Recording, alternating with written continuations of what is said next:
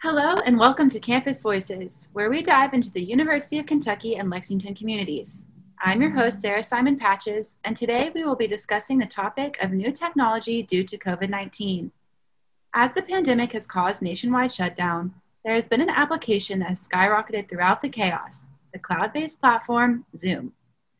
NASDAQ reported that the technology has seen a 248% stock increase since the pandemic began.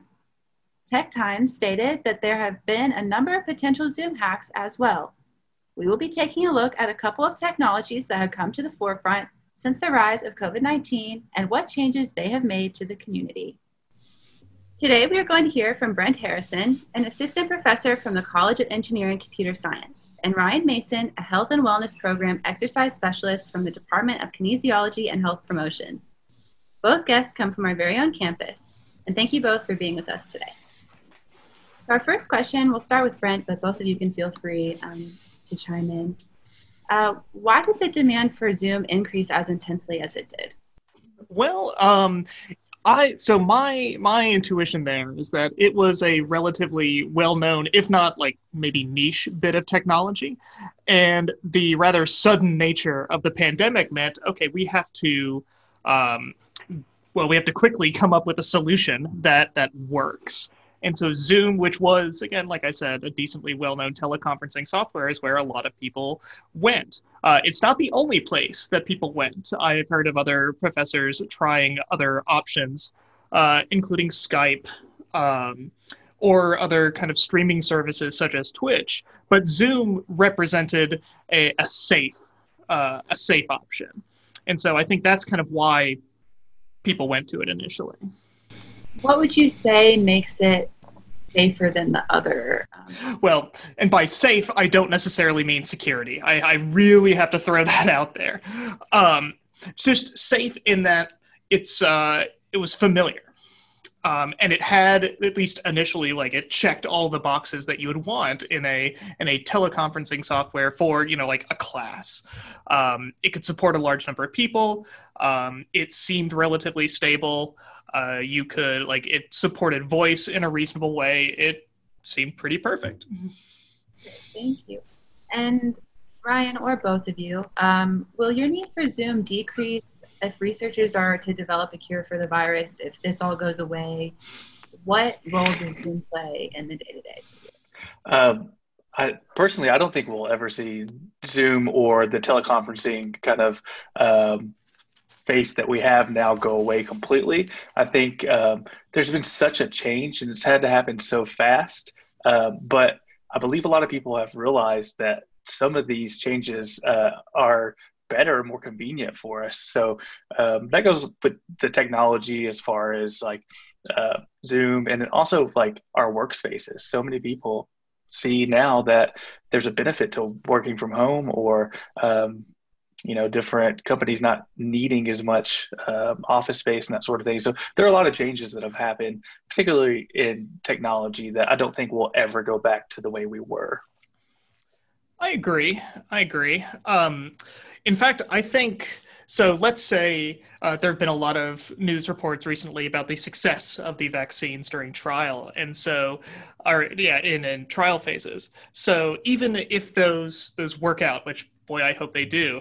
Um, I think we're going to run into some really interesting additional problems because people have gotten like they're so attached. Well, some people are so attached to this kind of working remotely because there are definitely others that want to be in the classroom. And so then the question becomes how do you accommodate all of these people? Um, and that's something that, like, I don't know. I feel like we were faced with that challenge early when we uh, attempted to reopen with like hybrid classes, and we still don't have necessarily a great solution to it. And so it's only going to become more important to address that as um, more and more people want to return to um, in class settings, whereas some people want to hold out and still teach remotely. You kind of mentioned that Zoom has been around before this, but it has picked up obviously as people are working from home. What kind of situations had you all encountered before the pandemic where you would have engaged with Zoom or some other kind of video technology? So for me, it was primarily to communicate, like if I had collaborators at another university or at another company um, in a different state, uh, it was just a way to have meetings with them. So it was, like I said, a very niche technology. um, and that's really, at least for me, the only place that I saw it in my own experience. Yeah, I actually hadn't used Zoom for any type of research, um, but I have used it several times prior to COVID just for uh, small meetings with my department. My my office is about a mile and a half away from the rest of my department, and so a couple of times, if uh, I didn't want to, you know, walk into campus, I would just jump on Zoom and uh, catch the you know high notes of the meeting from there. We briefly touched on it, uh, like the remote work attachment and how people are kind of getting used to working from home. Do you think that technology like this increases pe- people's motivation to work, or do you think that it's kind of on the contrary, where now people are becoming less motivated to do work now that they're in a home environment? So, I think um, a lot of what you're seeing uh, is burnout, right? So, initially, this was great. Everything everything was really exciting. It was kind of new. It's like, oh, there's this new technology. There's Zoom. Like all these meetings are on Zoom. Everyone's waving at each other. Like this is really cool. Um, and now it's like, oh, another Zoom meeting. Um, so there's just really we've gotten overwhelmed with everything that's going on and burnout and uh, just kind of fatigue from the same Zoom meetings over and over. I think has really caught up with people. Yeah, and at least so from my experience, I, I, went through almost the exact same thing. But one thing that I found was really difficult to deal with was it, it feels a lot easier and more low impact to schedule Zoom meetings. Like and so that means that at least it feels like my day is completely full of Zoom meetings because it's just so easy for me to say, okay, well, yeah, here's something, here's a link, go to it. Now we can we can talk. Um, and so for my own like personal balancing of you know what I have to do during the day, it's thrown everything completely off. It's been really really difficult. Um, yeah. uh, hmm. So, the University of Kentucky has depended heavily on the cloud based platform for a majority of their classes, connecting students, teacher, and faculty from a distance. They are offering online, in person, and hybrid classes. For those not attending in person classes, Zoom is the main platform of learning for students. WRFL reporter Alex Malachowski reports on the technology and its impact. Zoom has skyrocketed in stock price since the pandemic has struck. According to the market summary of Zoom Communications Incorporated, before the COVID 19 pandemic, Zoom had started the 2020 year with trading at less than $69 per share. As of mid October, Zoom has closed at just yet over $239 per share. This was a 248% jump from the beginning of the year. The market capitalization now stands at more than $67 billion. Zoom stock has surpassed many and continues to flourish. As schools and businesses alike had to move their meetings to a virtual setting, the demand for Zoom skyrocketed. Their technology is accessed by millions to help stay connected, especially by students here at the University of Kentucky. They are adapting to using the platform for their classes and meetings on an everyday basis.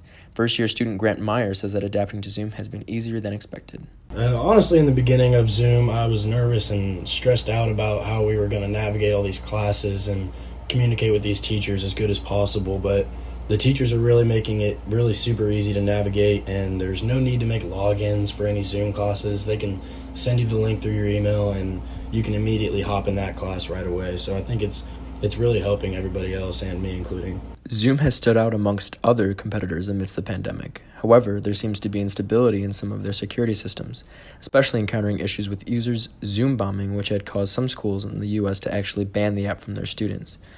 Many events at the university have been moved to a virtual platform, including this year's Fall Fraternity and Sorority Rush.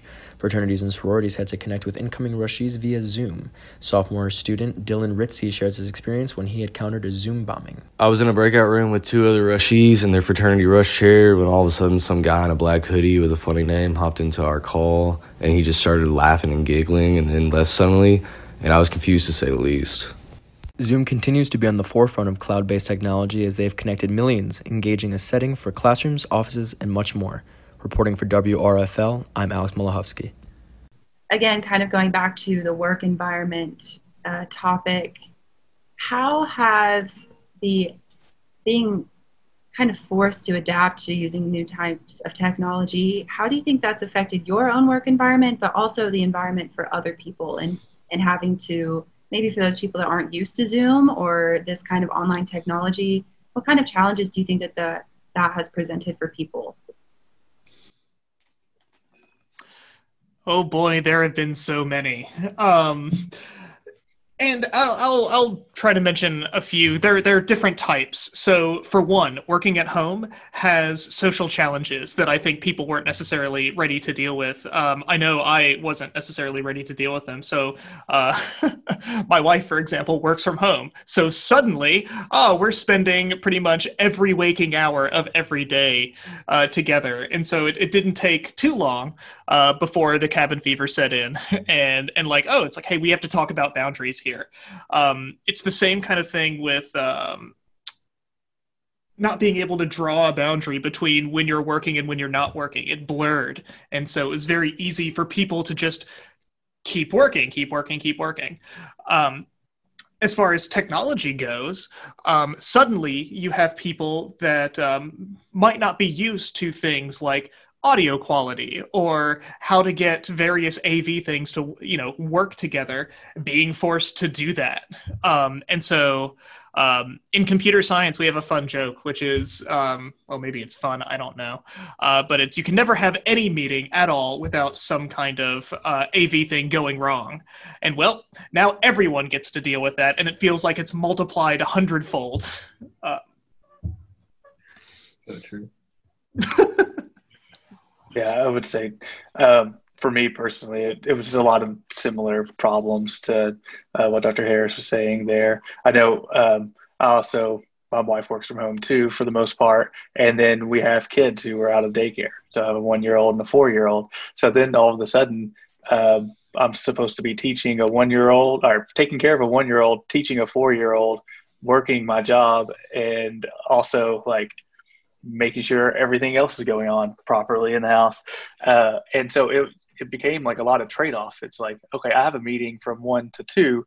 Uh, I have a break from two to three. So I'll watch the kids from two to three. You can take, take uh, that time to work and then uh, I'll be back on. So it's like all day long. It's just like, one thing, another thing, another thing, and whether it's work or whether it's childcare or whether it's um, just making food, um, there's there was always something going on initially. Now, luckily, uh, that slowed down a little bit whenever my children were able to go back to daycare. But I know initially that was one of the biggest problems is just where do you find the time in the day to get everything done? Because now there's so much extra stuff that uh, is kind of on my plate. But then uh, another thing is that early on, my job was not set up to do remotely, right? I'm an exercise physiologist. I work with people in the gym if you take the gym away from that, then what do I do, right? I can just kind of tell people what to do over the phone or over Zoom, um, and try to make up like you know the best the best alternatives that I can for people who don't have any equipment or anything like that. So early on, uh, we didn't really have a lot established um, to make my job work smoothly. Now, uh, after doing this for what seven eight months that we've been doing it, I have a lot of uh, a, lot of the things put forward that I need to uh, make sure that I can connect with people and I can um, establish workouts for people and that sort of thing. Uh, and we also have opened the gym again on a limited basis. So I am partially back on campus and partially from home. But yeah, there were definitely some some things to overcome early on. Kind of following that train of thought where you're now teaching people exercise through Zoom if we are to go back into the shutdown that we saw more at the beginning of the pandemic where gyms aren't open, what have you done to kind of navigate those kinds of challenges where you aren't able to be with people in in person? Yeah, so um, that that does get a little bit into um, it's challenging, especially if you have specific goals. Um, so I'll use myself as an example. Um, so I'm an exercise physiologist, but my my specialty and kind of my area of interest is strength training, right? and specifically like heavy resistance training. It's impossible to do that without equipment, right? You cannot, you can't lift um, really high amounts of weight without the weights. So, um, for like whenever I, this first started, I was like, okay, for the time being, I'm going to kind of change my goals. Uh, maybe I'll work on some more endurance, that sort of thing, uh, or just like body weight exercises.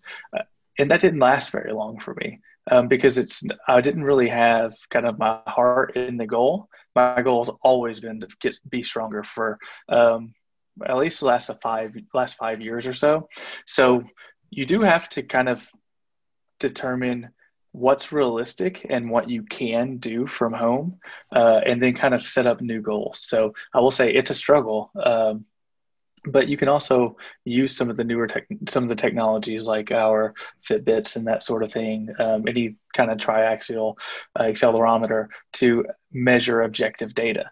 Because from previous research um, and other my research personally and other research that's out there, we kind of have a inflated sense of physical activity whenever we actually go do something. So if you if you ask a group of people, most people will say they're more active on the weekend, right? They'll say, "Oh, I definitely get more steps on Saturdays and Sundays," uh, and not to really fault them, but what they're doing is they're thinking, you know, I went for a hike on Saturday. I did this. Uh, these are like the activities that I participated in. But all the other time of the day, they're kind of just sitting at home, either watching football or not doing anything. And what they don't take into account is Monday through Friday, especially working at on campus at UK. Uh, before COVID, we were walking around all over the place, right? So, like I said, my my uh, main department was over a mile from my office. So every time I had a meeting, which would be multiple times a week, I walked a mile there and a mile back. And I didn't, I would never count that as like, oh, this is my activity that I'm doing. That's just part of my day. And so we, we have that problem where people during COVID are saying, well, I'm taking a walk every day or I'm doing this activity but what are they doing in between those activities? And it's pretty much nothing. So hopefully I didn't talk too much in a circle there. Fine. Actually, what you're mentioning about Fitbit, we're going to get into um, a little bit further now uh, that you've mentioned it. So, uh, with scientists searching for advances in finding a cure for COVID 19, WRFL reporter Alex Malachowski describes what companies such as Fitbit have done in their efforts to help researchers gain access to discovering COVID days before symptoms appear. Many are searching for answers and finding a cure for the recent COVID 19 pandemic, but since launching their study to discover if wearable activity trackers could detect early signs of COVID 19 infection, Fitbit and Whoop have been working towards monitoring symptoms of COVID 19 almost three days before they are reported. Fitbit announced that they had launched a study that has been working towards developing an algorithm that can highlight potential cases. Their studies show that they have been able to detect nearly half of COVID 19 cases of their selected study participants at least one day before they had reported symptoms. Results in their research showed that the temperature screening alone may not be the most effective in understanding the infected individuals. Whoop has also been on the rise since they have been using their wearable technology to track COVID 19 as well. They have been using the wearable and the patient's respiratory rate to track these rates. According to Whoop, over the past few months, members have shared their diagnosis of COVID 19 and suspected cases that have resulted in negative results. Using the data, Whoop has been able to derive an algorithm capable of identifying 80% of COVID 19 cases of members simply from the changes in respiratory rate in the members' baseline. Junior student Jack Sky shares his experience with Whoop Technologies. So during quarantine, I picked up running as a hobby, and like I wanted to track how my recovery and see my body was adapting. And I was thankful to see that my baseline had no irregularities when I wore it. Many continue to work tirelessly to help aid any effort in discovering a cure for the virus. Fitbit and Whoop have contributed their studies and are still researching for how they can further their advancements. For WRFL, I'm Alex Malachowski. And so you touched on um, the technology that is being used now um, in terms of fitness. So have you used that personally and, and how has that technology been utilized in your area of study? Yeah, so uh, personally, I I have used Fitbit. Uh, I currently use Apple Watch, but it's the same. It's the same type of technology. Um, just a physical activity tracker, basically an accelerometer counting how many steps per day that you get. Um, so in my research, um, I use Fitbit, but not I don't apply Fitbit to people, right? So most of my research that's been done on physical activity is actually um, kind of retrospective studies where I'm taking data that we get from health and wellness and then looking at it after the fact. So I don't initially set up the study uh, to collect data for a particular reason. I just have the data and then I look for questions there. Um, my my main area of interest for research is tactical populations research. Uh, but with the Fitbits, what it does is it gives us um, an, an, objective number for how much physical activity that we're getting. Because um, what we know uh, from my previous statement is people don't really have a good idea of what they're doing unless there's an objective number tied to it right? So we kind of have overinflated estimations of uh, what the activity that we're doing is worth, and then we tend to think that we do more whenever we're not doing anything. So uh, I think Fitbit is a great tool for people to um, be able to have that number that they can look at and actually make the call. I, I did enough today, or I need to do more have either of you used technologies that are new to you that have kind of taken a rise uh, through this pandemic, or are you all both kind of used to the options that we have now? I know personally, I had never even heard of Zoom uh, before we had online classes, but I use it all the time now. Uh, so I was just wondering, have you all experienced anything like that? Uh, yeah. So um, I, I find myself using the uh, the streaming service Twitch more than I than I ever have, and so like if you're not familiar with it, it's it's typically for for streaming videos, typically gaming related, but more and more you see other types of things on there as well. It could be just people talking. There are people that teach classes on it, um, and it requires the use of very specialized software that um, I had never used before, uh, and so very early on, I had an interesting problem because um, a lot of people teach from slides, which is really easy to stream. You can just stream your screen. I don't like slides. I like to write on a whiteboard. Um, so I had to figure out, okay, how do I do this? How do I set up a system where I can, you know, write stuff down? It'll show on the screen, and I can stream that out to the world at large. Um, I spent probably more time trying to solve that problem uh, than I should have. Uh, but yeah, that was something that I had not expected to ever have to figure out because I figured the whiteboard would always be there. Oh, how wrong I was. And kind of not really on the same train of thought, but in general, we've talked a little bit about the post pandemic world and how things are going to look as far as the new technology that's come about and our new dependence on it what do you all think are the benefits to the new technologies and also maybe the drawbacks to having these new things that we rely on um, as a society and to be able to communicate with people? Ooh, that's a tough one. Um, so one of the primary benefits I see is accessibility. Like that's that's always been um, like something that maybe we've taken for granted like what exactly a class is class is coming into a classroom you sit there for 50 to 120 minutes or wait 50 to 90 minutes i don't know um, and then you leave uh, but with this we kind of get to rethink what exactly that is so i've had plenty of students who have loved the fact that they well they can view things from the comfort of their own homes. And also, what comes with that, a lot of classes are being recorded now, um, especially hybrid classes. Um, and so they have, like, several students have commented that they like the ability to be able to go back and rewatch lectures. So, like, that's. Um, I want that's one thing that at least if I can get away with it, I want to try to keep in the post-pandemic world some ability for students to go back um, and do this. But like I said, I think there are going to be more challenges that come with it. Um, how do we balance all of these expectations that people might have now? I have no idea.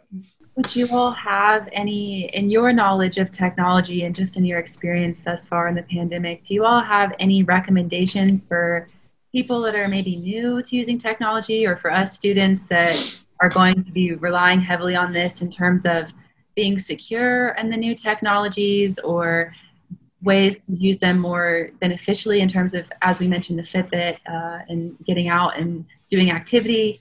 And then on the side of how Zoom gets hacked or people bounce into Zoom calls randomly sometimes. What would be your thoughts on that and how to best move forward uh, personally? Uh, use a password on your Zoom calls. Don't use the default password and make it longer than six numbers. I don't know. That was one of the early the earlier hacks that was possible. Relied on yeah using um, uh, the fact that Zoom really wants you to just use a six digit or numeric password. Like, no, don't do that. Change it. Um, but really, like that's primarily it, uh, at least from my from my perspective. Ryan, would you add anything in terms of you know how I mentioned the Fitbit, and you had been talking about people believe that they're getting more exercise than they actually are. That's a pretty big concern for me personally, but I think a lot of people are trying to get more movement in as things are shutting down again. So, what would be your recommendation?